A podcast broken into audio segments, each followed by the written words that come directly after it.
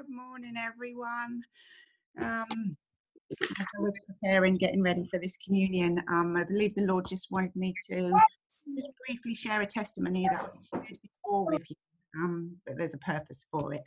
So um, many of you have heard my testimony of how my feet were healed in church. I'd come in, I'd had something called plantar fasciitis, um, which is severe pain in the base of your feet, um, and I'd had that for a few months. Um, and then Jamie was preaching in church months later, and that morning I'd woken up with the worst pain ever, and I was instantly healed that that morning. All the pain left and never returned again. But I want to take you back to several weeks and maybe a couple of months before that. Um, was I'd had the pain in my feet for, for a good few months. Um, and I was sitting on the sofa one day and I wasn't doing spiritual. I wasn't doing anything.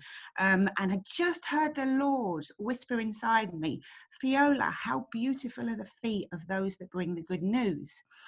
And it was like, oh, beautiful feet. That means pain free. And I literally jumped up off the sofa and I ran around the living room praising God. And I knew at that moment I'd received my healing. Now, the next day I woke up and I had severe pain in my feet again. And it was weeks later that I was healed in church. But I stood on that word the whole time. From the moment I got it was when I believed I actually received my healing, not when the pain left. Um, and so I just want to read a passage from Romans 4:16. Um, and this is the message version. It says, This is why the fulfillment of God's promise depends entirely on trusting God and His way, and then simply embracing Him and what He does. God's promise arrives as pure gift. That's the only way anyone can be sure to get in on it. Those who keep the religious traditions and those who have never heard of them. But Abraham is father of us all. He is not our racial father, that's reading the story backwards. He is our faith father.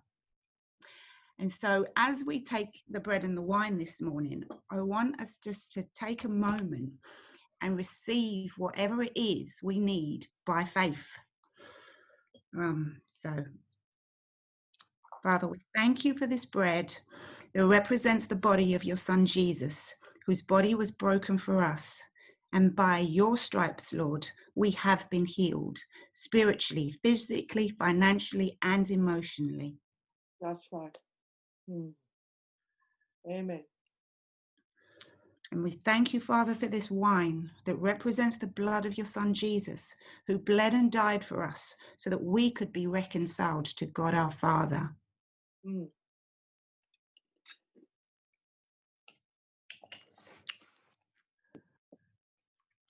I believe this is an opportunity for a divine exchange.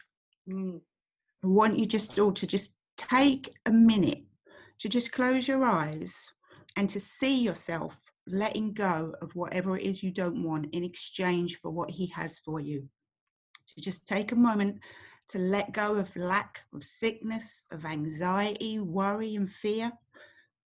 See yourself dropping it at Jesus' feet let it go and pick up his provision for you. Jesus has already died and paid the price for it.